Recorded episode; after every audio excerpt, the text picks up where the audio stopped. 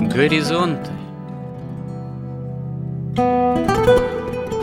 Авторская рубрика протоиерея Андрея Спиридонова и Георгия Лодочника. Люди, явления, события.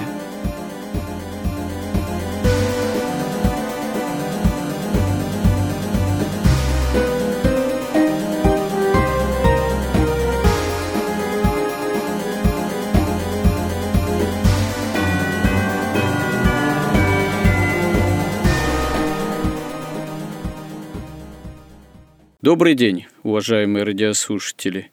В эфире Радио Благовещение, и в нашей постоянной рубрике «Горизонты» я, протоиерей Андрей Спиридонов, и мой постоянный добрый собеседник Георгий Лодочник продолжаем наши, что называется, смысловые, словесные изыскания и размышления.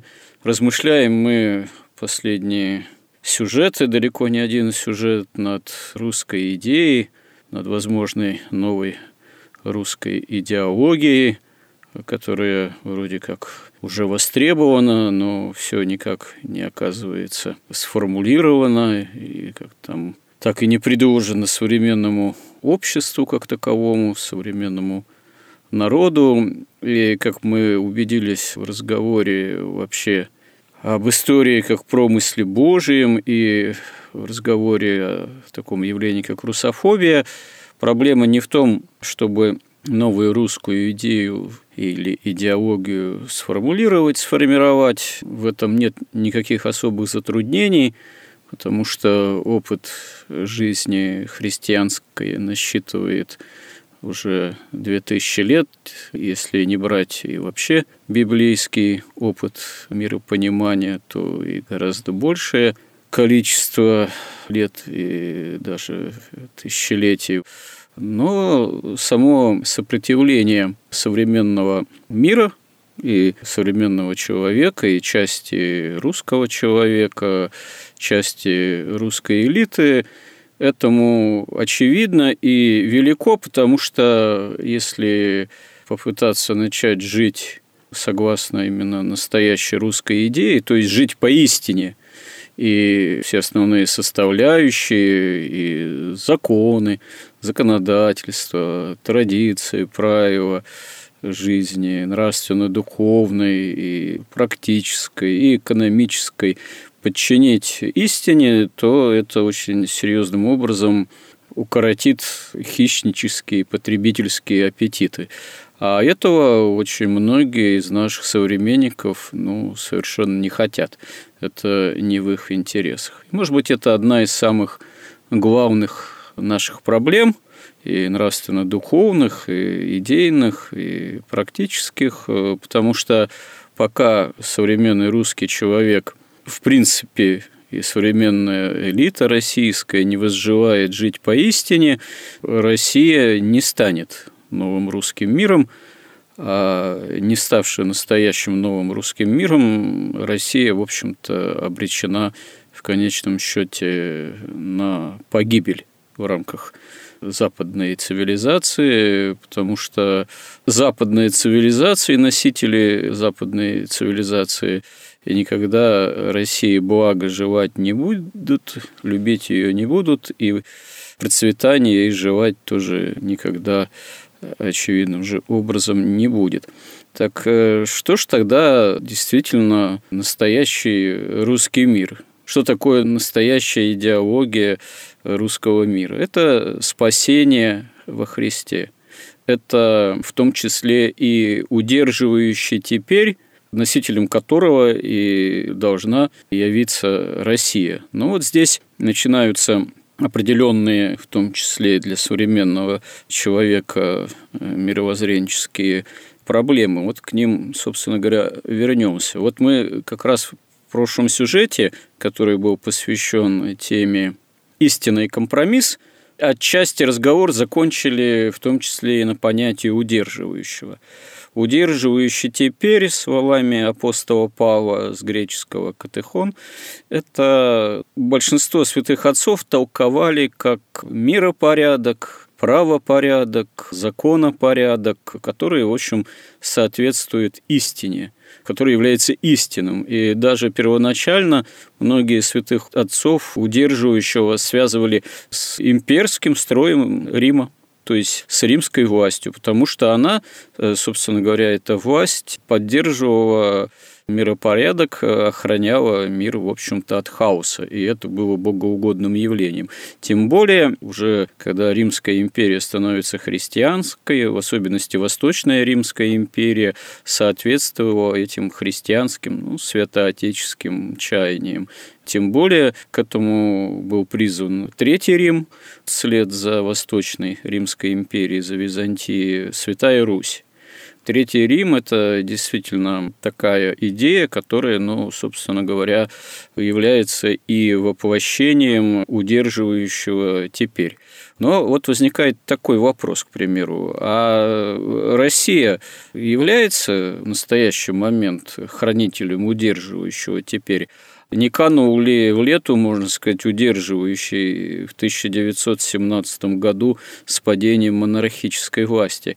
Мало того, вот я тут как-то размышлял над нашими основными темами и пришел к такому, можно сказать, вопросу. А вот Петр Первый, на которого мы неоднократно обращали с вами внимание, в связи с тем, что он отменил патриаршество, он не поступил ли вот здесь главным образом, вопреки тому, что он должен был действовать как удерживающий теперь?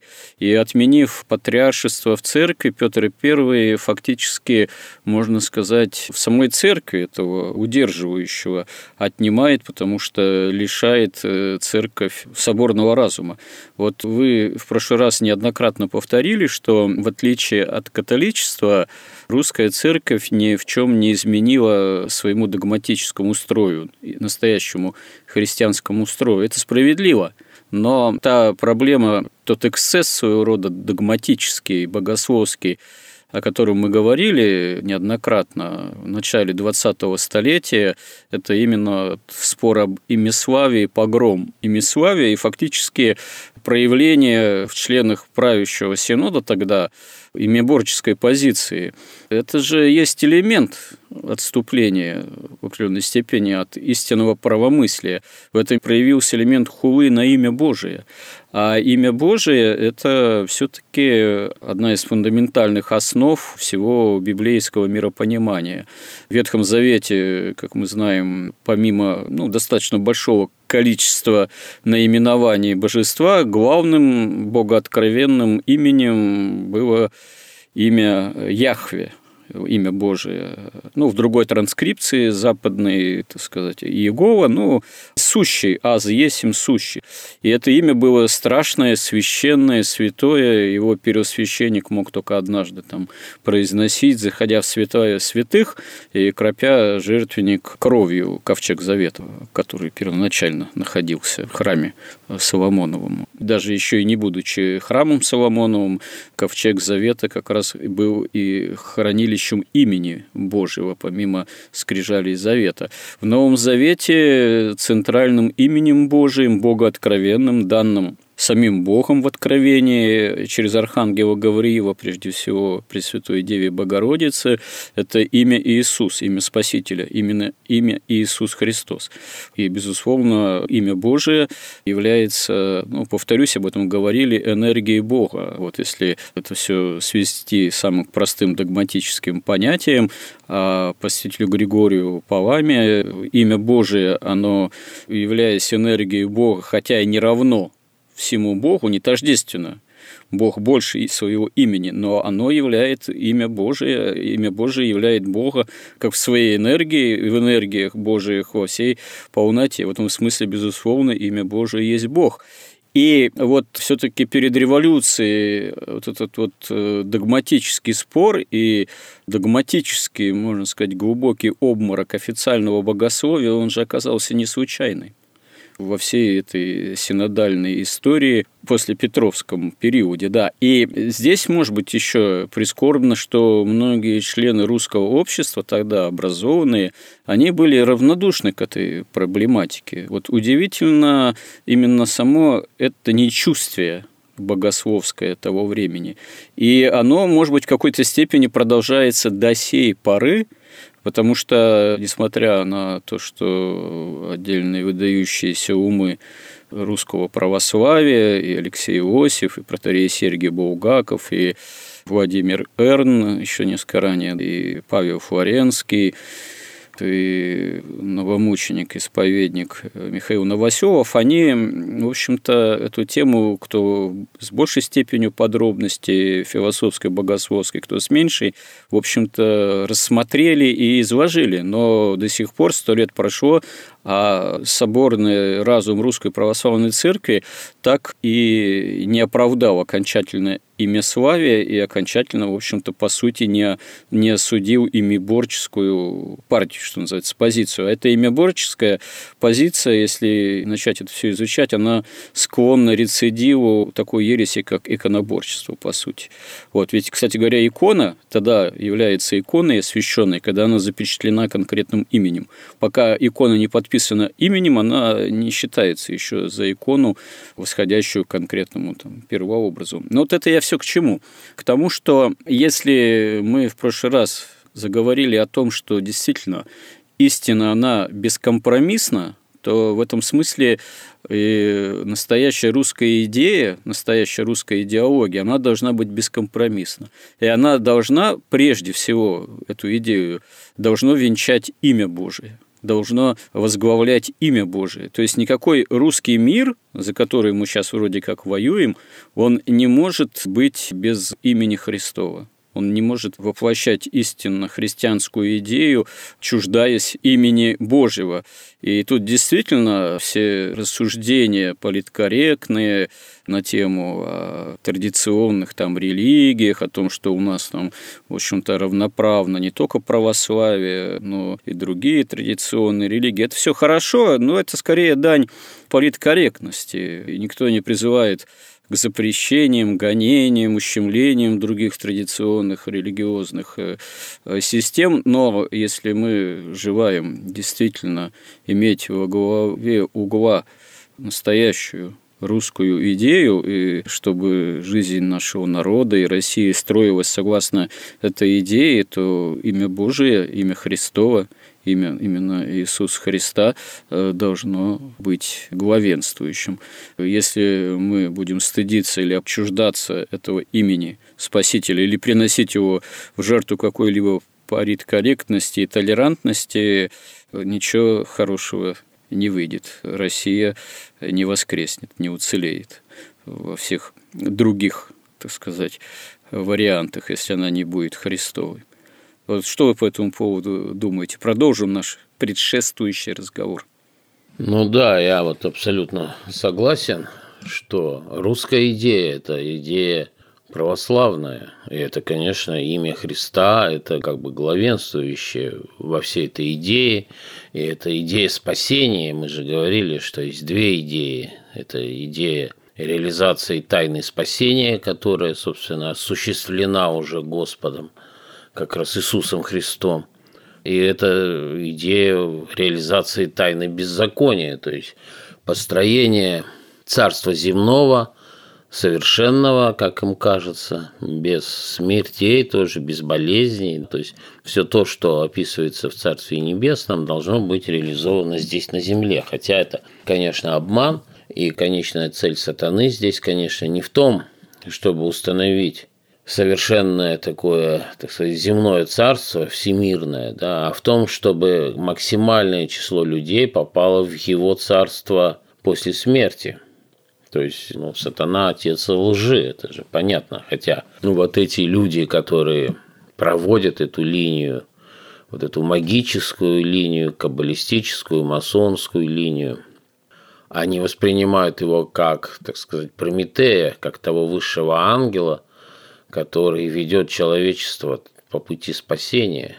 И более того, что сам Бог этого ангела, собственно, направил, чтобы человечество могло спастись с его помощью. То есть вот такая идеология существует. И, конечно, как мы говорили, ведь что такое государство? Государство – это часть культуры в таком, в широком смысле слова. Культура – это воплощение религии. и государство на самом деле. То есть есть два типа государства вообще, как вообще два типа, два способа проявления свободы воли человеком. Это государство истины и государство выгоды. Государство истины, понятно, что истина одна, она абсолютно бескомпромиссна, и вот эта истина, это всегда, так сказать, она всегда постигается через веру, и это всегда зона или область религии. И поэтому мы уже говорили, что там даже вот модель Аристотелева государства подразумевает два высших класса. Класс священнослужителей и класс военной аристократии во главе с монархом, с царем.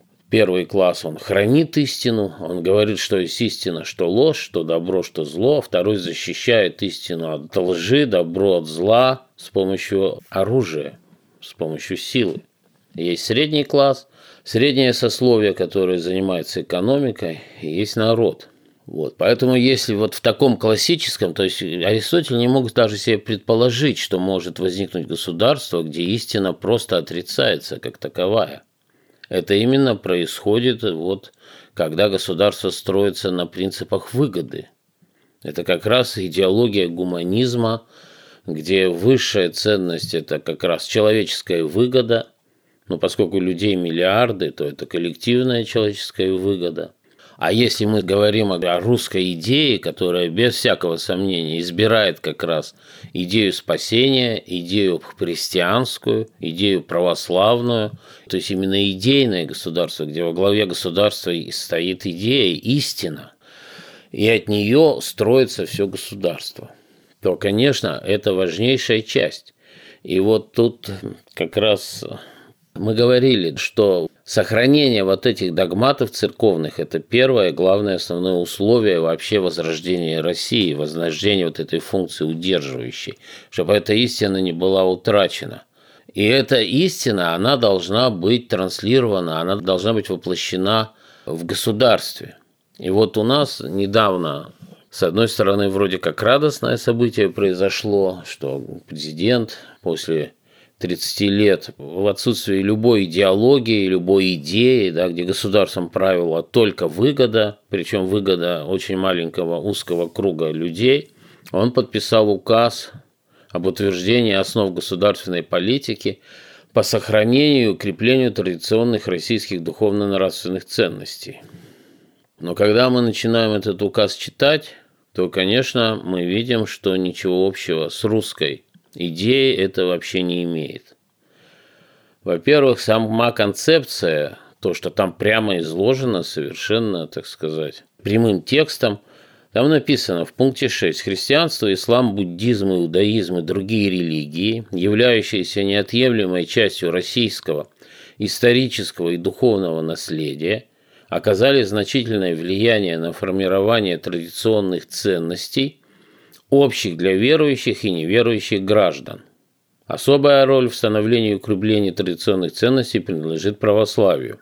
То есть концепция такая, что вот опять идея прогресса, она как бы совершенно, ну, ее невозможно выкорчевать вот из современного сознания. Что вот была идея русская, потом Петр Первый ее превратил в идею проевропейскую. Потом большевики превратили ее прямо в сатаническую, в религию неверующих, такая вера в безверие материализма. Потом пришел либеральный период. Это все как бы с точки зрения прогресса, это такая сплошная линия такого развития. От русской идеи, от христианства до либерализма. Но тут в данный момент у нас началась война с либеральным, так сказать, миром. И под давлением, видимо, каких-то патриотических сил вот такой указ был подготовлен. Ну, конечно, это что такое? А он, тут непонятно даже, что это такое. Или это какое-то изощренное просто масонское такое искусство, которое как бы притворяется таким невежеством, да? Либо это конкретное, абсолютно дремучее невежество. И простые пиар-технологии, которые вот как выборы выигрываются. Смотрят, электорат из чего состоит. Ага, там три процента христиан, там двадцать процентов мусульман, там десять процентов иудеев, там восемьдесят процентов неверующих. Вот давайте мы для каждой группы скажем, то, что им нравится, и тогда нас выберут. Вот такая пиар-технология. Хотя понятно, что истина одна, и христианская истина, она отличается тем, что она вообще абсолютно никак не может быть соединена с любым другим учением. Ни с неверующими, ни с материалистами, ни с исламом, ни с иудаизмом современным, который, по сути, есть антииудаизм, потому что настоящий иудаизм как раз есть христианство. Ни с буддизмом тем более. То есть вы не можете усидеть на вот этих вот там семи стульях. Но именно этим и занимаются те, кто готовят вот эти вот указы. Если почитать, в пункте пятом написано, что относится к традиционным ценностям, то это как раз смесь либеральных ценностей основные, это большевистские ценности, оставшиеся в наследство СССР, и это какие-то отзвуки, так сказать, христианские, которые вообще нигде там больше никак не, не называются. То есть это совершенно ничего общего с русскими реальными традиционными ценностями, вообще ничего общего не имеет. Но это абсолютно точное выражение именно масонских, оккультных ценностей. Часть из них действительно, так сказать, оккультные ценности, магические. Часть этой ценности либеральные, большевистские, которые придуманы вот этими идеологами магии для, так сказать, профанного мира. Но абсолютно нет тут ничего к русской идее не относится. Потому что эти ценности какие? Это перечислено конкретно. Причем это прямая ложь. То есть написано к традиционным ценностям, а в заголовке написано русским, да, об традиционных российских духовно-нравственных ценностей. К ним относятся жизнь, достоинство, права и свободы человека. Это абсолютно либеральные гуманистические ценности. Ну, это классические права человека еще середины двадцатого столетия, которые были задокументированы, так сказать, благодаря там, Организации Объединенных Наций. Декларация прав человека как таковая. Тут как бы в отношении еще той, так сказать, декларации ничего нового-то в этом плане и нет же ведь, судя по всему. Но в этом нет и ничего русского абсолютно.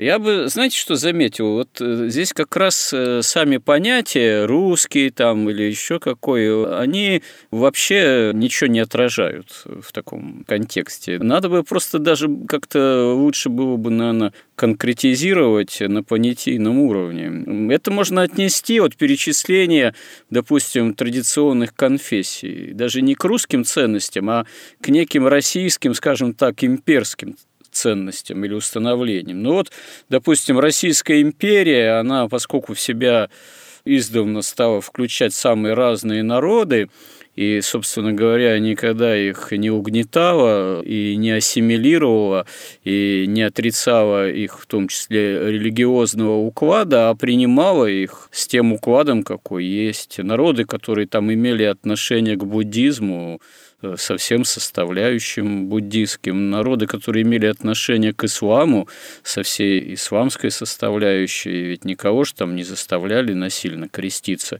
или отказываться там от ислама или от буддизма. Ну да, очевидно, что представители иудаизма того времени, там, девятнадцатого столетия, к примеру, они пребывали за чертой оседлости. То есть здесь можно усмотреть некую такую в какой-то степени территориальную и правовую дискриминацию, но так тоже сложилось. Угнетения ж прямого не было. А к тому же, кто переходил из иудаизма, принимал крещение, тот приобретал все-все права, какие были возможны для осуществления той или иной экономической деятельности, образования и роста служебного и карьерного и так далее.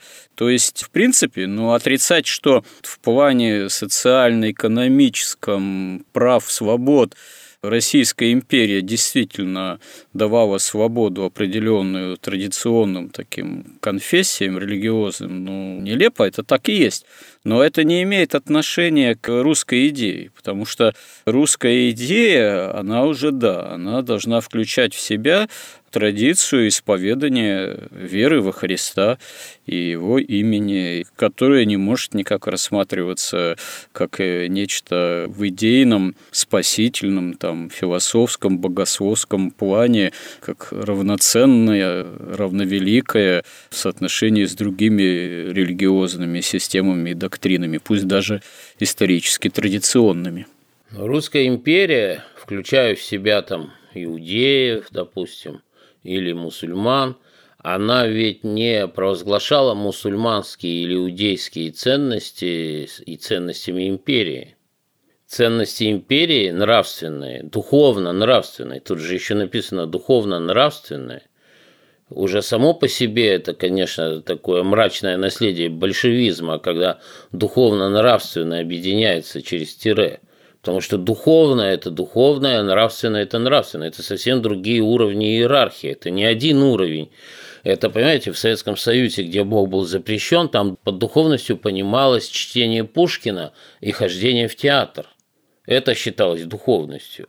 А бездуховностью сидеть дома и заниматься собственными детьми – это считалось бездуховностью. Или заниматься самогоноварением, что было вообще уголовным преступлением, к примеру. Да, и вот эти ценности, они сейчас объявляются русскими, российскими традиционными ценностями, понимаете? Вот эти вот советские, большевистские, и одновременно же к ним еще, понимаете, написано же, что это общие для верующих и неверующих.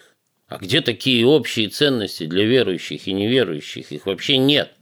Да, это странная формулировка.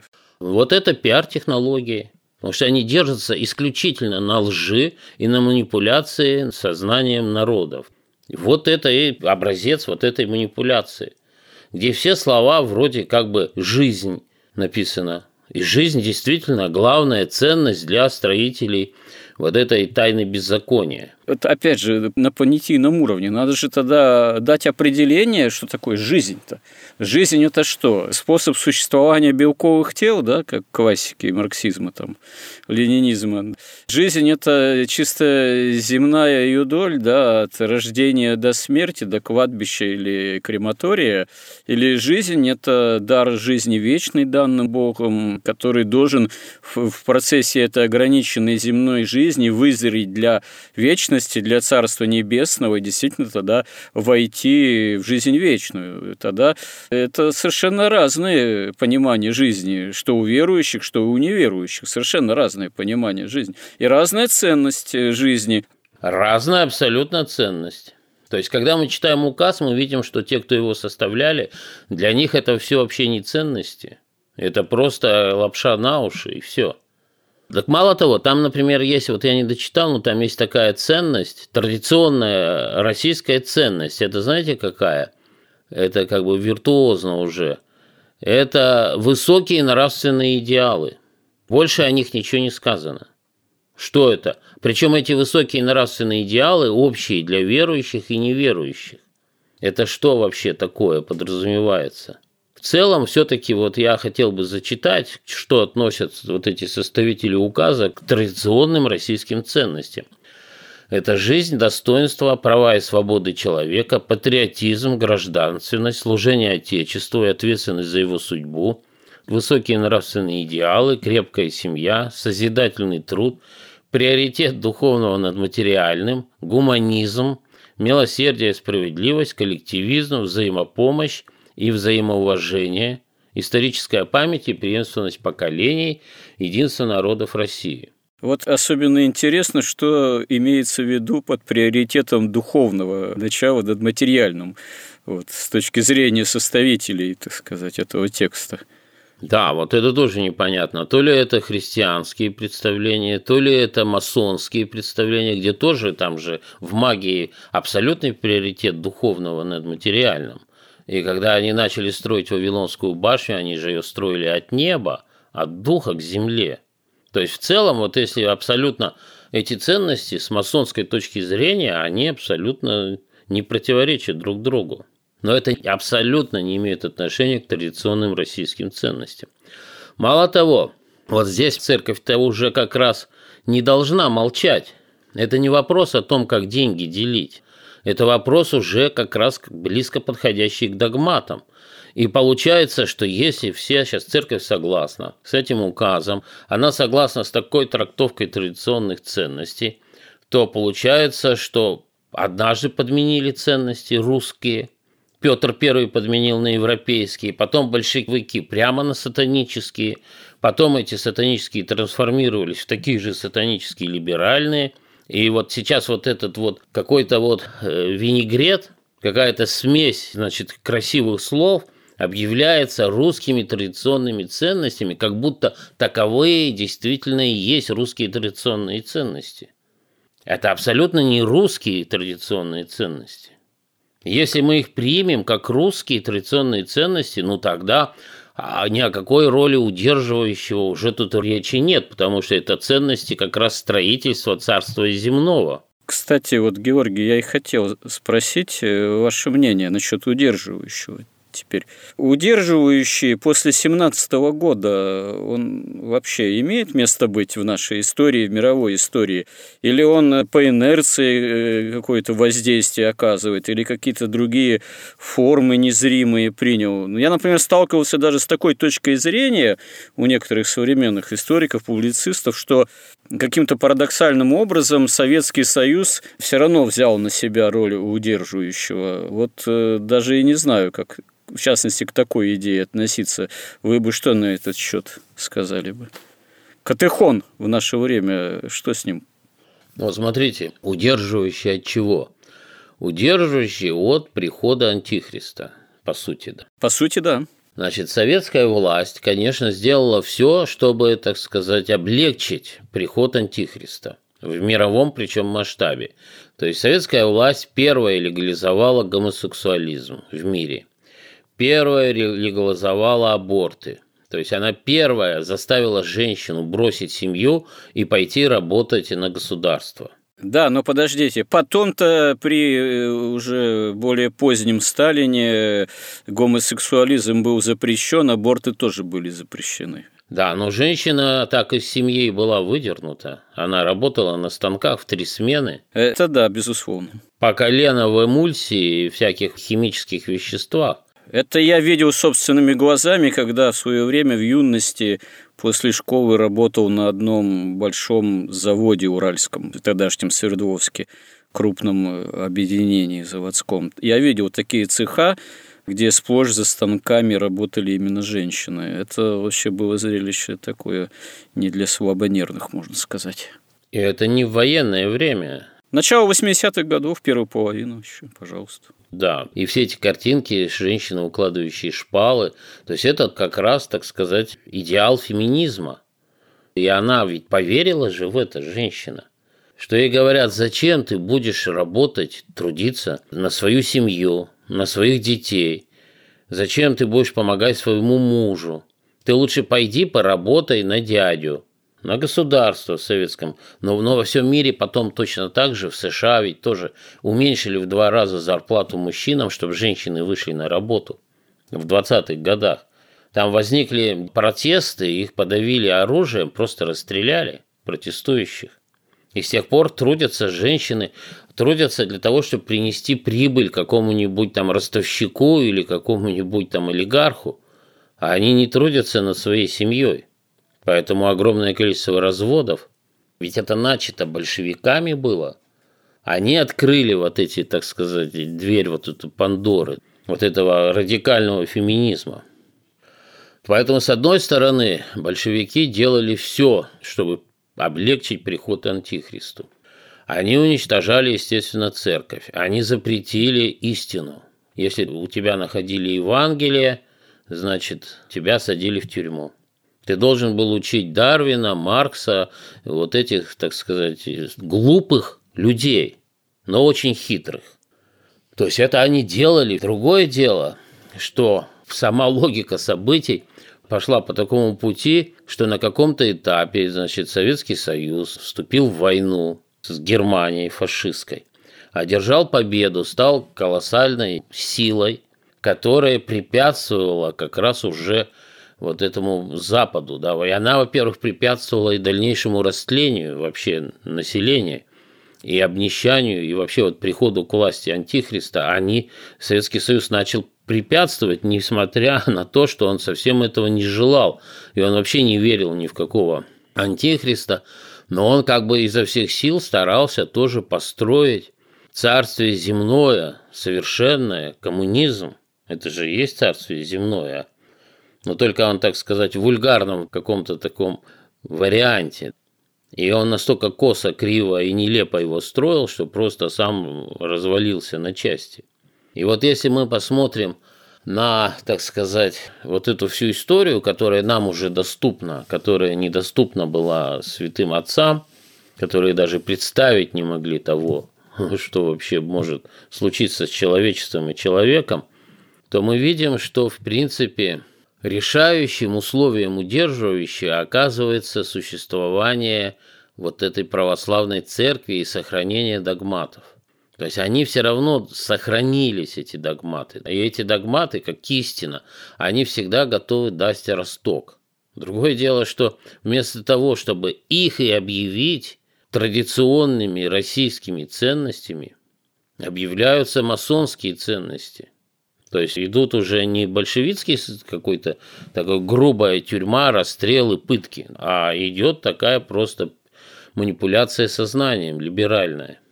Но стоит заметить, что если взять Украину, то мы уже становимся свидетелями, когда там прямые гонения идут на церковь. В стиле, в общем-то, вполне тотальных гонений или тотального запрета там, столетней давности. В этом смысле ничего нового нет под солнцем.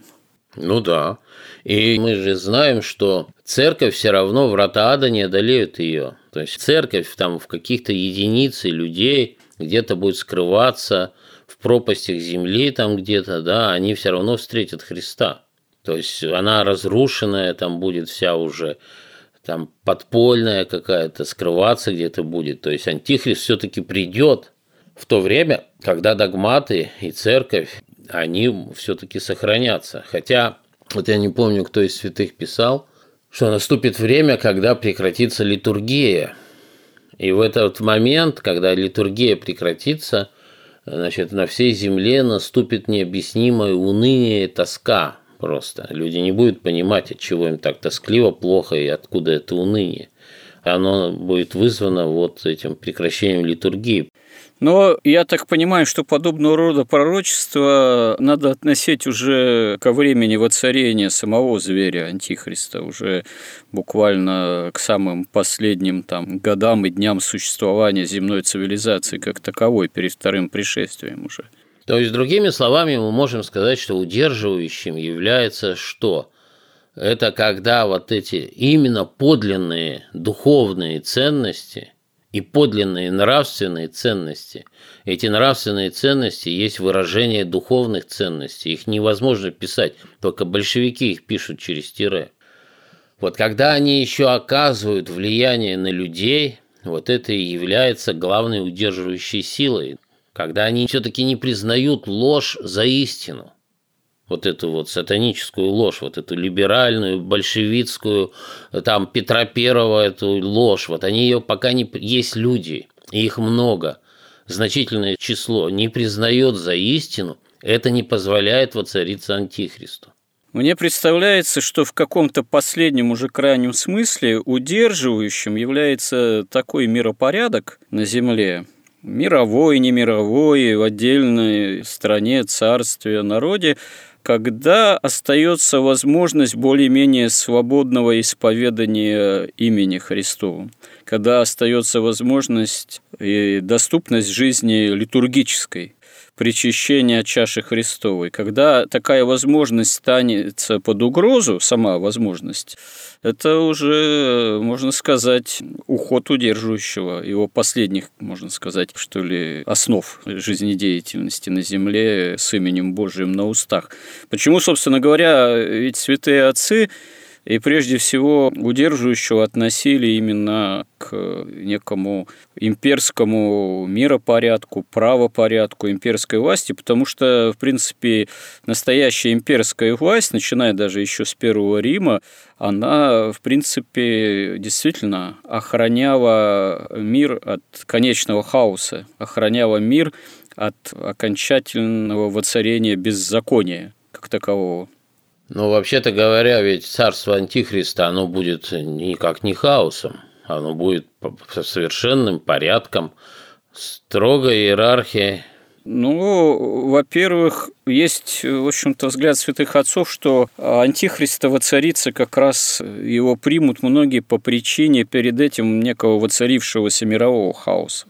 Потому что будет настолько велико желание, чтобы этот хаос прекратился, то будут готовы поклониться тому, кто способен его как-то прекратить и привести хаос в некий порядок и новый миропорядок именно как Богу. Но этот, видимо, порядок, новый миропорядок в Антихристе, благодаря Антихристу под Антихристу, он будет антипорядком в этом смысле, противоположным во всем правде Божией. Но это будет справедливость без милосердия, да, такая жесткая, то есть несовместимая с жизнью, поэтому будет существовать всего три с половиной года. Поэтому, если мы будем говорить все-таки о том, а каковы же подлинные русские традиционные, духовные и нравственные ценности, мы можем их легко их вспомнить. Значит, первая ценность реально духовная – это вера. В русском народе всегда было за веру, за царя, там, за отечество. Вера всегда стояла на первом месте. За веру. Какая вера? Вера православная. Это совершенно здравая, ясная и понятная концепция. Вот эта вера, главная, духовная ценность российского народа, она и, так сказать, воплощала уже в дальнейшем все остальное. Что такое вера православная? Это, во-первых, вся система догматов. Это все заповеди Христовы и заповеди Моисея основные, как вы правильно уточняете. Они определяют потом все нравственные ценности. Они определяют все государственное устроение. Поэтому первое – это вера. Вторая ценность была русская именно, именно то, что отличало Россию. Эта ценность – это православное царство, то есть это государство. Это то, что вот в этом указе сейчас называется так неявно, хитро, называется патриотизмом там, или там, единством народов там, России. То есть тут русский народ уже вообще, он один из народов. Но если говорить о православных, так он здесь вообще меньшинство абсолютное составляет. То есть это были две наивысшие ценности. В этом заключалась вообще русская идея – сохранить православную веру и сохранить православное царство до второго пришествия Христа. Вот это самое главное. Отсюда уже следует все остальное. Там. Ведь дело в том, что еще ценности, они только у верующих и неверующих, в разных религиях они абсолютно разные, хотя что-то там бывает общее. Они еще разные, значит, у, у священников ценности. Это одни, и у монахов. Там, например, уже не убий. У аристократов этого уже нет, у военных. Там честь, долг, доблесть. Вот эти все ценности, если их напечатать в указе, то где наши олигархи? Где их честь, доблесть? Или там не укради, как это будет звучать, когда все государство построено на краже? Но действительно, здесь же нужно, чтобы это были не абстрактные формулировки, что такое хорошо, что такое плохо. Это все-таки должно как-то расшифровываться и пониматься, что если это христианское понимание, это христианское понимание. А то, как я тут от одного специалиста, буддолога, кажется, ну, по восточным религиям, дальневосточным, слышал такой интересный эпизод из жизни, так сказать, их монахов, когда один, кажется, буддийский монах плывет на корабле, или там представители одного из направлений, я сейчас уже не помню, буддизма. И, значит, он случайно подслушивает разговоры его там ряда спутников, разбойников, которые хотят, в общем, его сбросить за борт и завладеть его имуществом. Тогда он хитрым образом последовательно сам всех бросает за борт поочередно и таким образом избавляется от этой опасности. И когда ты, допустим, задаешься или ему задают вопрос, а как же так, ты же монах, а ты пустился на убийство ради собственной безопасности, он говорит, да нет. Дело в том, что они замыслили убить монаха, ну, меня, монаха, и этим они крайним образом бы усугубили бы свою карму. Поэтому, чтобы их обезопасить вот от этой, так сказать, возможности, от этого бедствия, усугубления кармы грехом убийства монаха, я, собственно говоря, пожертвовал собственной, так сказать, кармой и их там спустил за борт. Вот это понимание, допустим, что такое хорошо, что такое плохо с точки зрения, например, буддийского монаха. Я думаю, с точки зрения христианского настоящего монаха это совершенно было бы несовместимые действия. Ну да, вот это понятие справедливости, да, это христианская справедливость, божественная справедливость или это буржуазная справедливость. Здесь, конечно, ничего никак не расписывается. Мало того, вот есть основные, так сказать, понятные ценности, которые, конечно, их нельзя назвать традиционными, но которые жизненно необходимы нам. Это доступ к образованию и здравоохранению, который просто исчез в результате вот этого всего прогресса и реформ. Мало того, если у нас сейчас декларируется приоритет духовного над материальным, значит, Министерство образования должно немедленно начать переписывать все эти большевистские школьные программы. Да, тут много чего надо тогда переписывать. Да, будем надеяться, что хотя бы с этой точки что-то сдвинется. У нас, вот, к сожалению, эфирное время подходит к завершению. Я думаю, вот в следующий раз продолжим. И вот знаете, каким вопросом интересно было бы еще задаться? Тут говорил с одним нашим собеседником, тоже слушателем, ну, кто нас поддерживает. И вот он задает такой вопрос, а вот идея Третьего Рима, ну, там, Москва, Третий Рим, эта идея, она еще осуществима в будущем? Это, может быть, задача на будущее? В том числе для России, для Руси, для нашего народа, которая, может быть, не осуществилась еще. Или это уже идея чисто прошлому принадлежит? Или, я бы тут добавил, это вообще некий образ-идеал в идейном отношении, который был задан в определенном веке еще при Иоанне Третьем, еще даже до Иоанна Грозного незадолго, который вот просто является идеалом, чтобы было к чему стремиться. Как вообще с этой идеей быть в настоящее время? Вот действительно, осуществима ли она еще, или это уже вот дело чисто прошлого, исторического, российского, русского? Вот, может быть, в следующий раз еще и на эту тему поговорим. Это интересно тоже в том контексте, который мы как раз имеем в виду. Ну что ж, наверное, на сегодня тогда мы завершаем этот наш сюжет.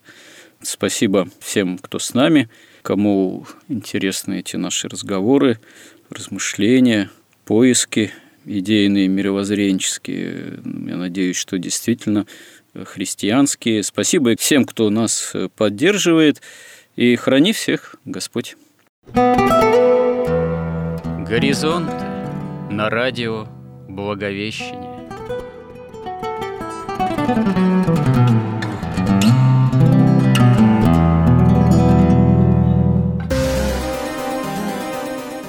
Разговор вели протоиерей Андрей Спиридонов и Георгий Лодочник.